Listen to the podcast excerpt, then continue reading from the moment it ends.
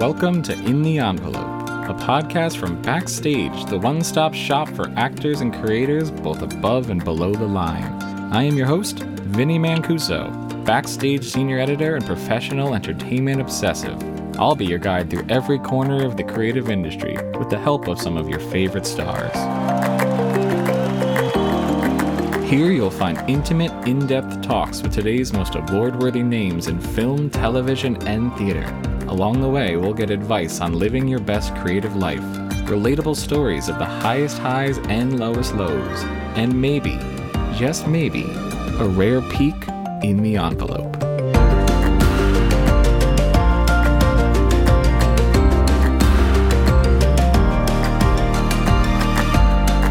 I did have this weird belief that I would be able to be an actor. Just it really does feel like the same type of belief that one day I'll fall in love. Mm-hmm. And you're you can't imagine the person's face, you can't exactly know how you'll get there. I just always felt I'm not gonna stress myself too hard on this. I'm gonna want it really badly. I'm gonna feel it in my heart. It's gonna break me. It's gonna break my heart in a way. Maybe it will. But I'm not going to disconnect.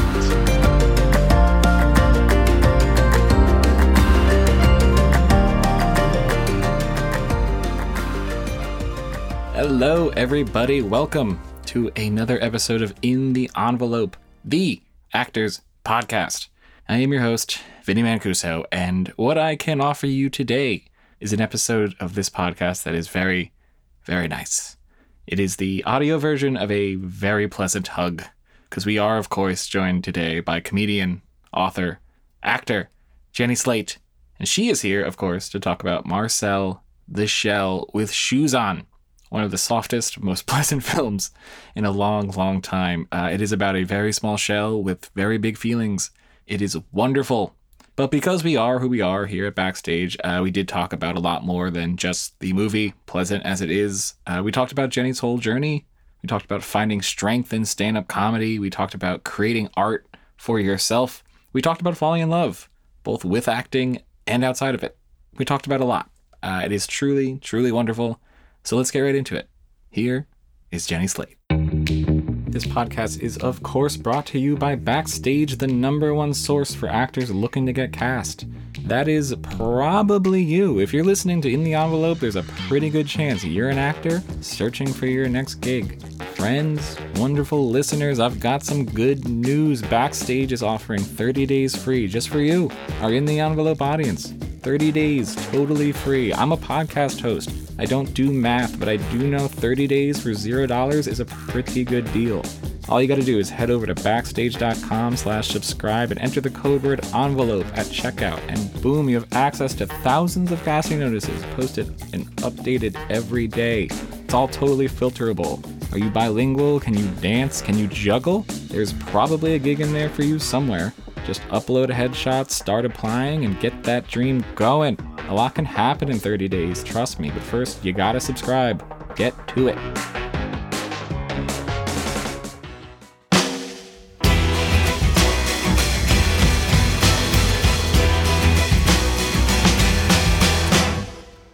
Jenny Slate is one of the most versatile voices in the industry today. A veteran of the Brooklyn improv comedy scene, Slate has since tackled everything from blockbuster comic book movies to poignant dramedies to scene-stealing sitcom characters, all while balancing a series of voice acting performances in projects like Bob's Burgers, Zootopia, and the Lego Batman Movie. Recently, her voiceover talents led her to Marcel the Shell with Shoes On, a feature-length take on the famously heartwarming stop-motion short that Slate and co-creator Dean Fleischer-Camp first dropped on YouTube in 2010. Here is the great Jenny Slate.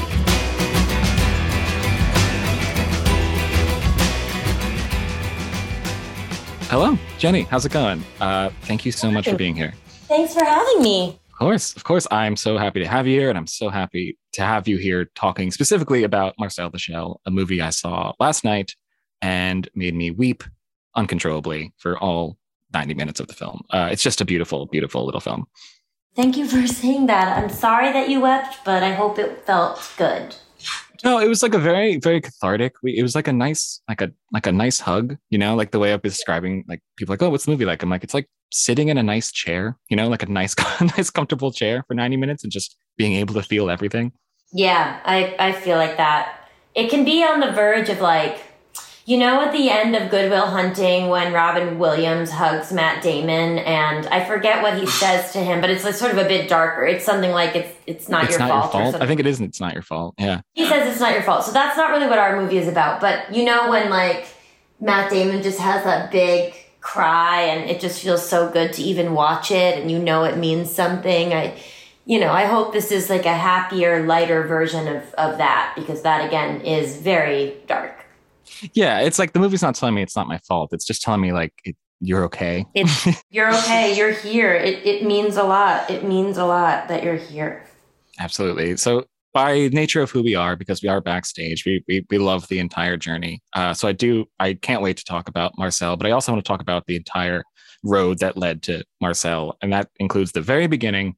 Do you yourself have what you consider a sort of actor performer origin story, something you remember, some performance you saw, something where you thought, oh, that is absolutely something I would like to do? Maybe not one that sticks out, but I mean, it was sort of like every time I would see actors, I would know that I was supposed to be doing that, I don't think there's never been that sort of, I don't, feel entitled to what I do at all. I just feel a deep desire for it. And I mean, the first thing I can remember, like, wanting to be a part of, I guess, was Sesame Street. But as an adult, like, I wanted to be like Maria and Susan, and I wanted to be like that. And then seeing Pee Wee on Pee Wee's Playhouse, I really related to him. And I felt like I would be a person that would have a lot of fun being one of the performers on the show. And then there were other things. Like, I loved Judy Garland, like so many performers love Judy Garland. And, because you could just see how she came from vaudeville. You could see her training and her work ethic and how she had grown up in the business. And, she just was a Hollywood original. And I loved Meet Me in St. Louis growing up. And that still is one of my favorite movies, but I just watched that movie over and over and over and over and over again. And also The Wizard of Oz. And I was sort of unable to separate the journey that Dorothy goes on in The Wizard of Oz from what I thought it meant to be an actor, like that it would take some sort of magic and that you would be yourself, but like in a dimension that you knew existed, but you didn't know how to get to, and that you would have to like believe in a lot of unbelievable or hard to believe things, improbable things in order to get there. But also like, I loved Carol Burnett in Annie.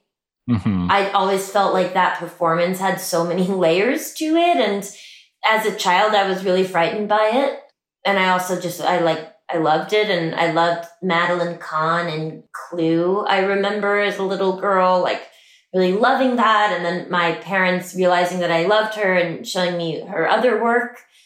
Yeah, there was a lot, but also like, Tom Cruise, like watching Tom Cruise in like Risky Business, I just loved it. I do think that like I was drawn to our movie stars. Not because I thought they were famous and rich, but because they do have charisma. Like Tom Cruise has only what Tom Cruise can have. And like same for Michelle Pfeiffer and for Whoopi Goldberg, especially Whoopi Goldberg in Ghost, like I just wanted to be where they were so badly, like heartache. I wanted to be where they were. I kind of love how it's just, a hodgepodge of wanting to be where those people are. And it kind of reminds me, you have this really lovely line in your book of essays. I think it's in the introduction where you say, we both know quite well that it is risky to reveal oneself, but I am compelled to do it. Is that sort of that compulsion to perform? Is that how much of that is drives you since the beginning, and how much of that still drives you through each project? Oh, I think it's always been it's been the wind in my sails, to use that expression. I think it's, because you can say like it drives you, you know, and it sort of means like you can't control it or you don't know where it comes from. But at this point, like, I really do think that it is like, it comes from like that one little bit of yourself that you just can't control. Like, it's not nature or nurture, or I guess it's nature, but like somewhere in between. It's like, you know, if you believe in having a spirit or a soul, it's maybe in there. And I just know what it is now. I think of it as part of myself. And so now I sort of try to like respectfully serve it, because yeah, I do think I'm one of these people who wants to be acting like until I'm very, very old. I don't want to be like an actor that like retires from, I don't understand retiring from acting for myself. That seems like it would be like retiring from having a meal or retiring from, you know, being able to go swimming or something. I love that you sort of acknowledge the risk involved, because it is, I talk to a lot of actors, and one of the most interesting through lines I find is their sense of having a bit of stage fright or having a bit of trepidation before each performance. And I'm wondering how you see the correlation between, you know, having that compulsion to perform, but also there's a part of you that is tentative about it, part of you, but it's the same part of you that needs to fulfill that compulsion. I think it's just wanting it really badly, you know, really, really wanting to be accepted. I think when you admit to the force of that feeling and to the size of it, you, of course, you know, summon its opposite, which is like failure and not acceptance. You know what I mean? Mm-hmm. When did it become clear to you that was going to be what you did? I know that's a very general question. I know it's a very overarching, I look at your life, but I feel like there's always the people who want to be actors, the people who want to perform, and the people who do perform and need to perform. When did you sort of decide, okay, this is what I'm going to do? It's so funny, but I just can't remember a time when I didn't want to be an actor. I always did. I think, you know, when I graduated from college, I had to say, well, how am I going to do this? And I had a lot of doubt. And it was so, you know, it really, really felt like looking up into the sky and making a wish. I did not know how to begin. And I had sort of taken acting classes here and there, and none of them like really seemed like they were putting me on a path, you know, but I did have this like weird belief that I would be able to be an actor. Just like, it really does feel like the same type of belief that like one day I'll fall in love.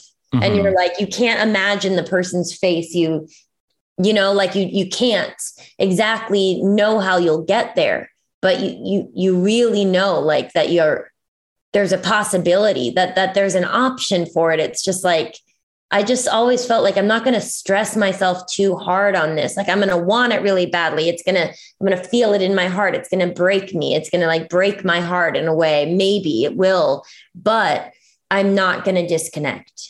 And what that looked like for me was like, I did as much acting as I could reasonably do without being a professional when I was a child, because my parents wouldn't let me. So like all the plays in school and all the plays at camp. And I also did speech team at my school. And when I went to college, I, you know, did plays. I did the improv group. I did this thing at Columbia that they had called the Varsity Show, which was like an improvised, it was a musical that was based off of weeks of improv, and then like writers would write the musical based off of it.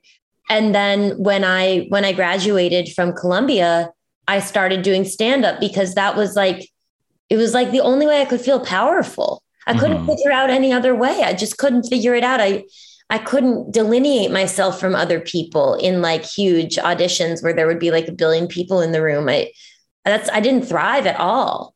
Doing stand-up was how I decided to try to become an actor. And like a lot of that really is just like being visible, having literally anyone be like, I am aware of this person who exists. And like at that time, there were people circulating in the comedy shows, of course, like trying to find comedians to do comedic acting work. I was aware of that, but mostly I just wanted to be in a community. I think that's like that can be the hardest part for actors who are starting out, is like, they just don't know who to be with socially. And sort of how did the idea of, because I don't get the sense that, you know, specifically voice acting was the goal, but was it an interest for you? How did that get folded into this kind of journey of discovering your place as an actor? When did you start playing around with voices and thinking of that as an extension of you as an artist? As a kid, I always did lots of voices, and I thought people who did voices were really funny. And I loved SNL, and I loved like Steve Martin, and I loved comedians that could play characters. Like I just thought Martin Short, and still think Martin Short is like the funniest person ever. And I always would do that, you know, to make people laugh, do different voices and prank call my grandfather. He always loved it when I would do different voices and call him up and he would humor me. And I really, really loved that. And then it was a way that I really felt successful and powerful and like I was doing something on purpose from the start, you know, like at camp doing skits and doing voices. I did feel kind of like, I can do it, you know, like I felt pretty dexterous. And I also knew it was something you had to do if you wanted to be on SNL. And I always wanted to be on SNL. So I and I look back on it now and I'm like, oh, I was like telling myself, I was training myself. I was like priming myself for if I ever even get the chance, you know, just acting as if I really was doing that. And then, you know, at my first voiceover job, I was surprised that I got it. I believe it was the movie, The Lorax. Mm-hmm. It was offered to me. I didn't like audition for it. And it was after my first year on SNL. And I just, I was shocked that I got that part. And I really made a meal out of it. I've got to say, I really liked it. And I liked all the people I worked with, the people at Illumination. You know, I just liked it a lot, but I always thought it was something that you only got to do if you were like really, really, really, really successful. So I was shocked to be able to be doing it like kind of in the first real year of my career beginning. And then, you know, once I realized how much I liked it, I just kept asking my agents, you know, to find opportunities for me. And I've been really, really fortunate in that way. It's interesting that you sort of weren't expecting to get that Lorax role. Were you also sort of learning the process while doing the process? Was it a sort of, you know, learning as you go scenario at that point? I think it's not a very difficult process to learn. Like you literally mm-hmm. do what you think people do, you know, either like if you're getting in there and they already have what they call the lip flap, like they already have the mouth moving, you try to match that. But a lot of times you're seeing an animatic, you're not seeing much, or you're seeing something that's like basically complete and you just sort of impose yourself onto that. And I just thought it was so cool. Like that actually is my answer, is that I thought the booth was so cool. I thought the headphones were cool. I liked the way my voice sounded when I was spoken to the microphone. I liked that there were snacks at the studio. I liked watching the engineers press all the buttons. You know, I've always loved also more than anything, like the inside of the filmmaking process, whether or not that's an animated film or a live action film. Like, I just think it's such a privilege to be on a set. It's so cool how people like always say the same things. Like even when you go to the bathroom and they say she's going 10-1, I like love it. I love being included. Nothing makes me feel better than being included. And I love that there's a tradition for, you know, how a set is run. I also love that within that tradition, some of the things have been discarded, like the tradition of abusive old male bosses. I like yes. that is something that we're saying is not something that we need anymore. But, you know, in terms of like the way they say, we'd like to invite you to set, like it feels so fancy, and the way that like the trailers are and the way that you can be when you come into the hair and makeup trailer, when you get in there and it's like really early and everyone's starting their day. And it's like, you know that you are part of what a vibe will be, and that like if you're kind, it like really makes a difference. I just like that whole thing. I just like love it. I love talking to actors who, you know, there's all kinds of answers, but I think one of my favorite is just like, it's really cool. It's really cool to be on a movie set. I think thinking that the entire circus of it all is cool is, I don't know. That's just as good as giving, you know, talking about, you know, the craft and the process and getting very serious about it. It's very cool. And I kind of just love whenever I hear the enthusiasm for something like that. Oh my gosh. I mean, it's my true love. you know, other than my husband and my baby. Like, this is actually one of the weirdest times in my life ever, because like, for me, it was always like, acting is my true love. And then hopefully like I can fall in love also with a human. And then, you know, and then like also just had so many upsets in my own personal life. And then when I met my husband, Ben, and I was like, oh my God, I've never loved a person in this way, where I just feel so equally met by their love. Like, I always felt like when I would get an acting job and I would be on a set, that the set felt like a living organism that loved me as much as I loved it. And I felt harmony and I felt at peace to be there. And then, and now it's like the first time, especially having my daughter, where I'm like, whoa, you know, it's made me be actually weirdly more relaxed about like my own career or whatever, or the progress of it, or whether or not I'll be able to keep going. Cause I think that's always, I don't know, maybe some really, really, really famous actors or successful actors don't wonder, you know, will I get another job? But I always teeter-totter on this thing that's like, of course I'll get another job, but will I, you know, like I'm not exactly sure. And I still experience a lot of rejection, you know, like I'm not out of that. I hope I never get out of that, actually. Like, I have enough wins, meaning like I've gotten the part enough times that I feel like I'll get more parts, but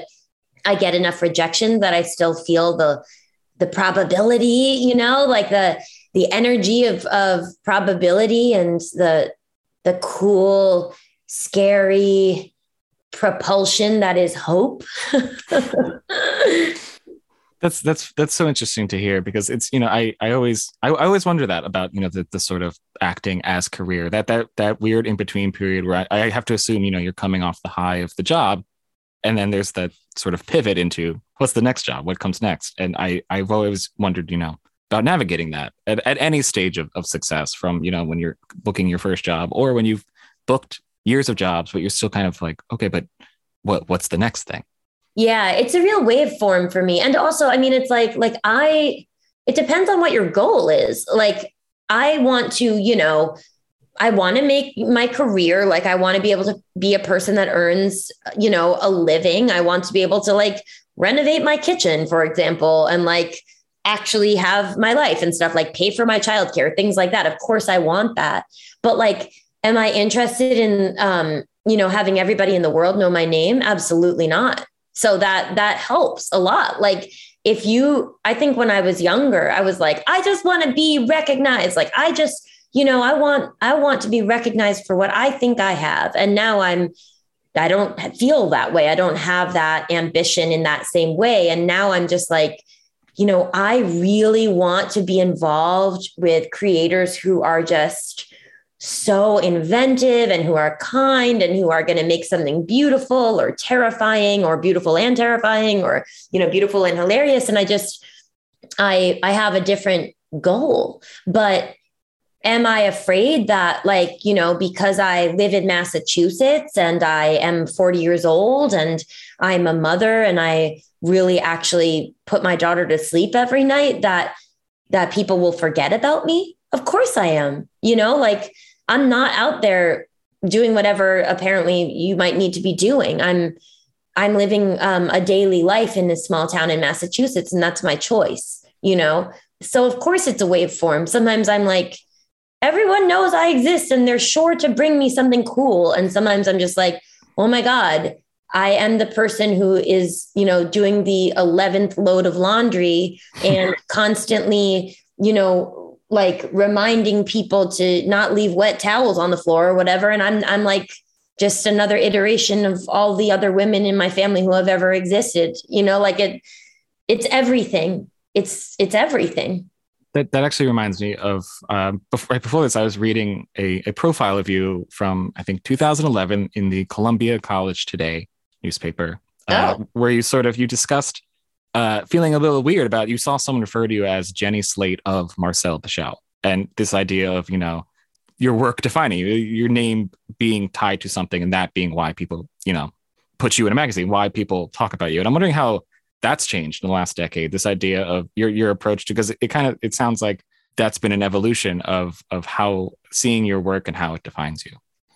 Oh, that's become pretty normalized for me. Like now I just understand that. And I think it's right to think of me as Jenny Slate of Marcel the Shell. I mean, that's sort of the main way that I think of myself as being like front facing into the world.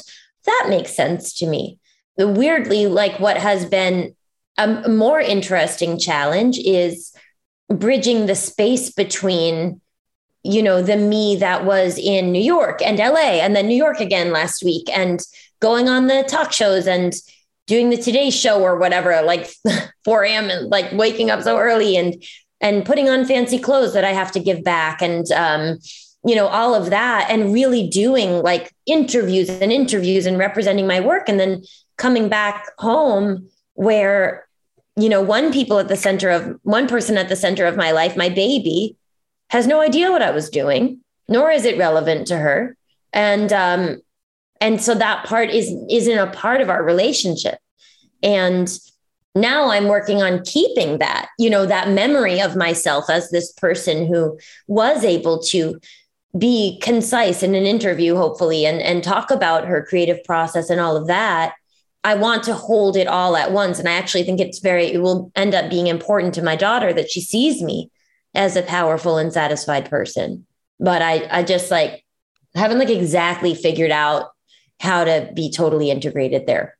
That's interesting, especially interesting because you're the reason we're here to talk today is that you are returning to a character that is from a very different part of your life. It's very interesting that you're now embodying that character again. So I do want to talk a little bit about making that first short film. I believe you found the voice of Marcel in a very specific scenario. You were in a hotel room feeling a bit cramped, and that voice just sort of came out of that environment. And it was just sort of your way of expressing feeling small and feeling a little bit smaller than you actually are. Yes, that's correct. How much of that creation process, because it does sound like, you know, that's creating a character from just a feeling. How much of that informed the way you created characters from then on, for the rest of your career? I think it's really informed the way that I, you know, wrote my book, Little Weirds. And I think it really, really opened something up for me in my own stand-up. Like just that it's acceptable for me to be joyful and like in love with one thing or another while I'm on stage. You know, my dad recently said to me, like, a lot of people don't pair happiness with stand up, you know, like even, and I tend to be very happy on stage, like, and show my happiness and even to be happy when I'm talking about something that's distressing and that is like actually real for me, like really distressing or something that was embarrassing, like to say it with bubbles in a way is something that I learned from being able to be Marcel, because like, you know, he does, especially in our film, he's stricken, you know, by separation and grief, but he's not like immobilized by it at all. It's just made him look at other parts of himself. He's forced to integrate his circumstances into how he lives. But he has a belief system that guides him, which is that, you know, he wants to have a good life. And I feel the same way, you know, and so he's helped me to show that. A lot of my most personal work is showing that. And I'm attracted to projects that want to show that as well. You know, like the movie Obvious Child, which is one of the first movies I was ever in. It shows a woman, you know, a stand-up comedian getting an abortion, but that's also because she wants to have a good life. That's what that's about. It's about how do you do what you need to do and do it specifically and on purpose so that you can self-actualize. And, you know, her story specifically, it's like bifurcated in a way.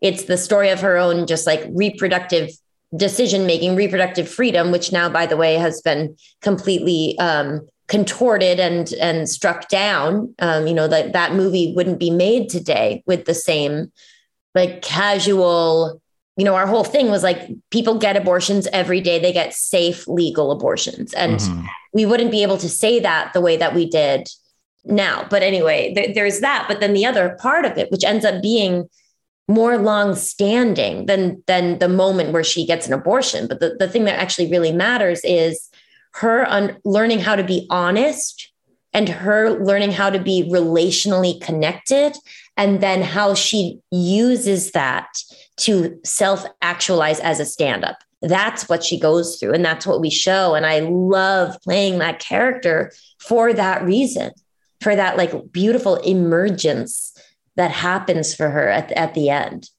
Is it sort of like that sense of connection is something, because that pops into my head when I think about specifically the movie Marcel the Shell with Shoes On, because it just it does feel like one of those movies that is reaching for something in everyone. It's just sort of, it's trying to hit a place where you, like we said at the beginning, it kind of feels like it's telling you whatever you're feeling, that's okay. Is that a driving force for you in your character creation process? Because it does kind of sound like just that act of reaching out is a core part of it.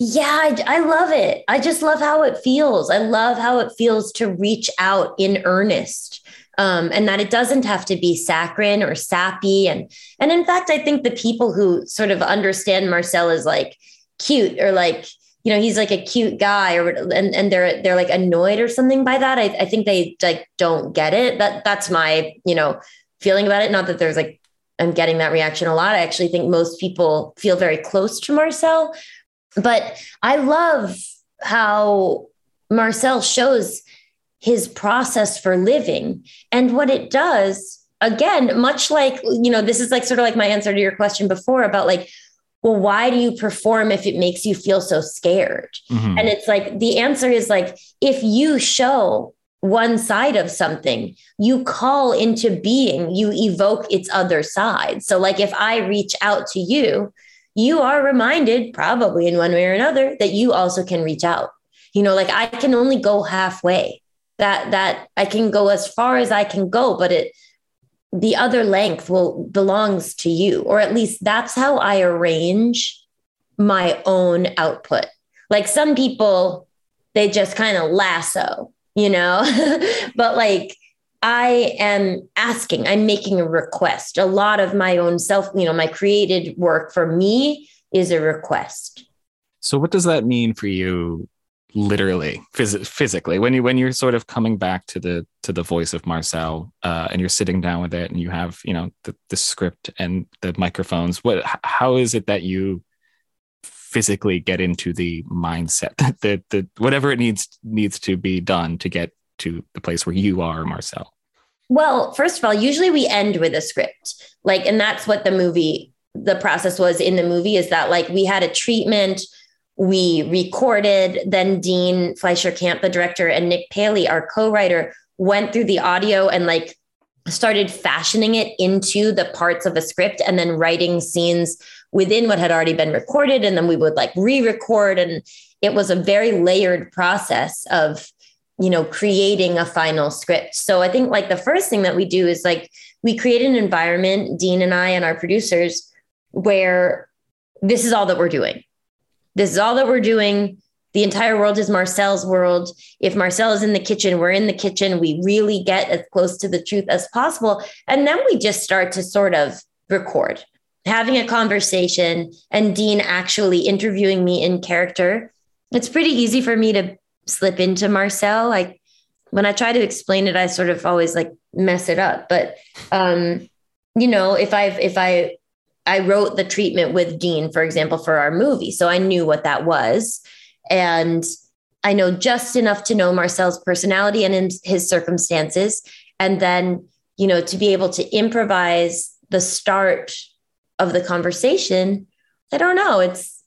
That's how we do it. And also I need to like stick my finger in my ear, because Marcel's voice actually is really quiet, and I'm not able to amplify it at all vocally. Like there are a couple times when he yells, but it's a very, very small voice. I have to assume that's not the norm for voice acting. I feel like that might be right. A different process. Does that affect the way you see Marcel as a character, as opposed to, you know, you're in a studio, all the mics are set up. Does that change or affect or inform the way that Marcel exists to you as opposed to any other voice acting characters you've played? I think so, because I think of like Marcel is created in a different world. And so he is different. And I know that, you know, he's not sleek. It's not a sleek set. The Marcel experience is really homemade.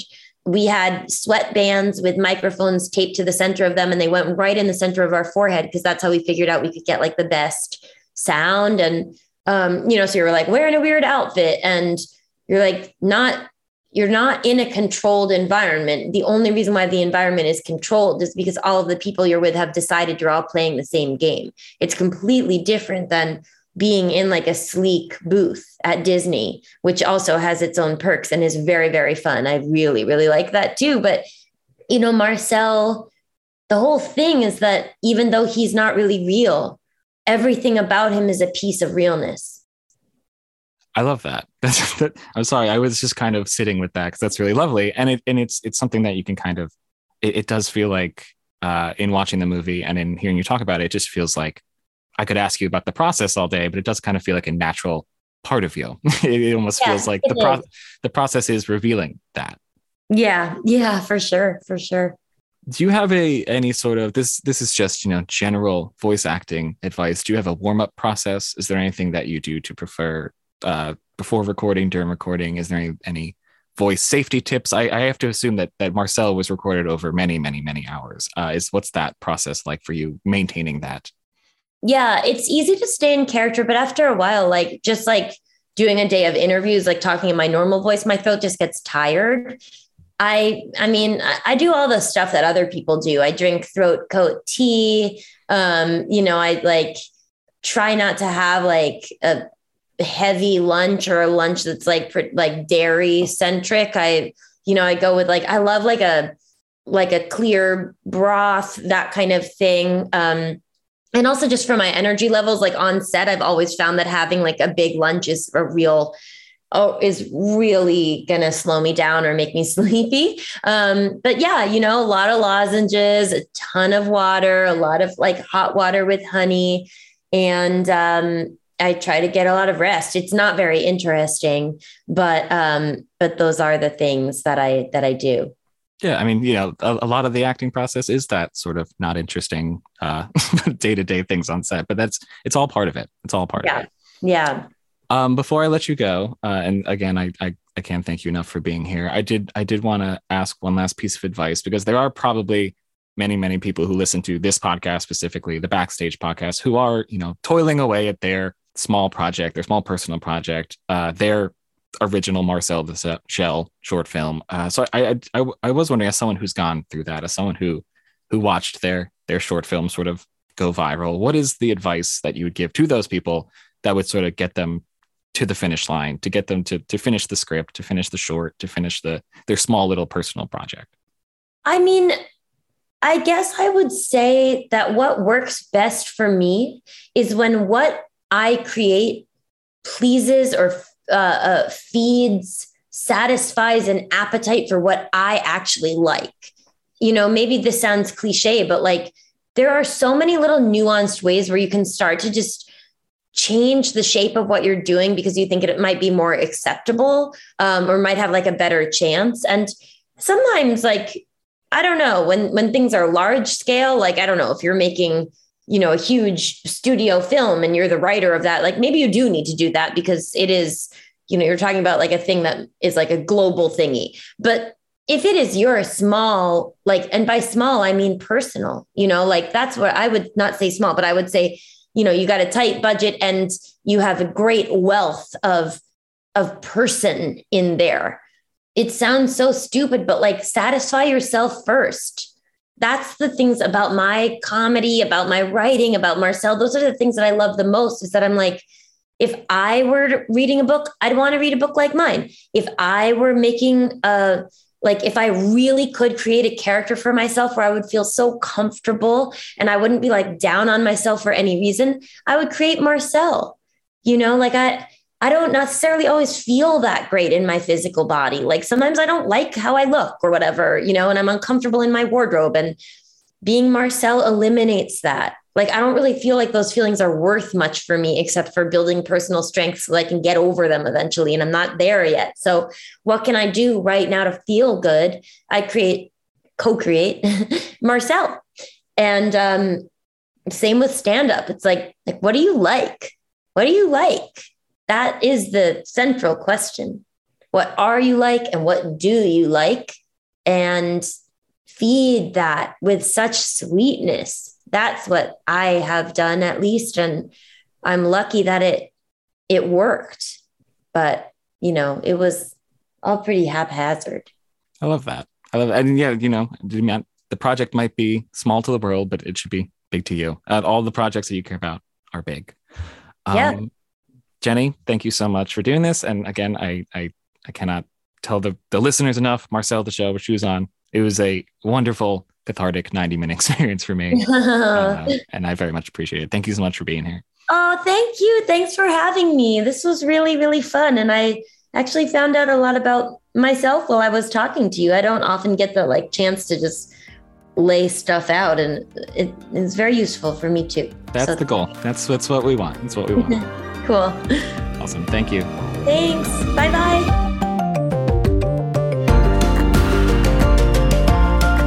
Thanks, as always, to our brilliant producer, Jamie Muffett, and to the whole team at Backstage, Samantha Sherlock, Mark Stinson, Caitlin Watkins, and of course, Casey Howe. Visit Backstage.com, and don't forget, you can subscribe to Backstage with code ENVELOPE at checkout for a free trial.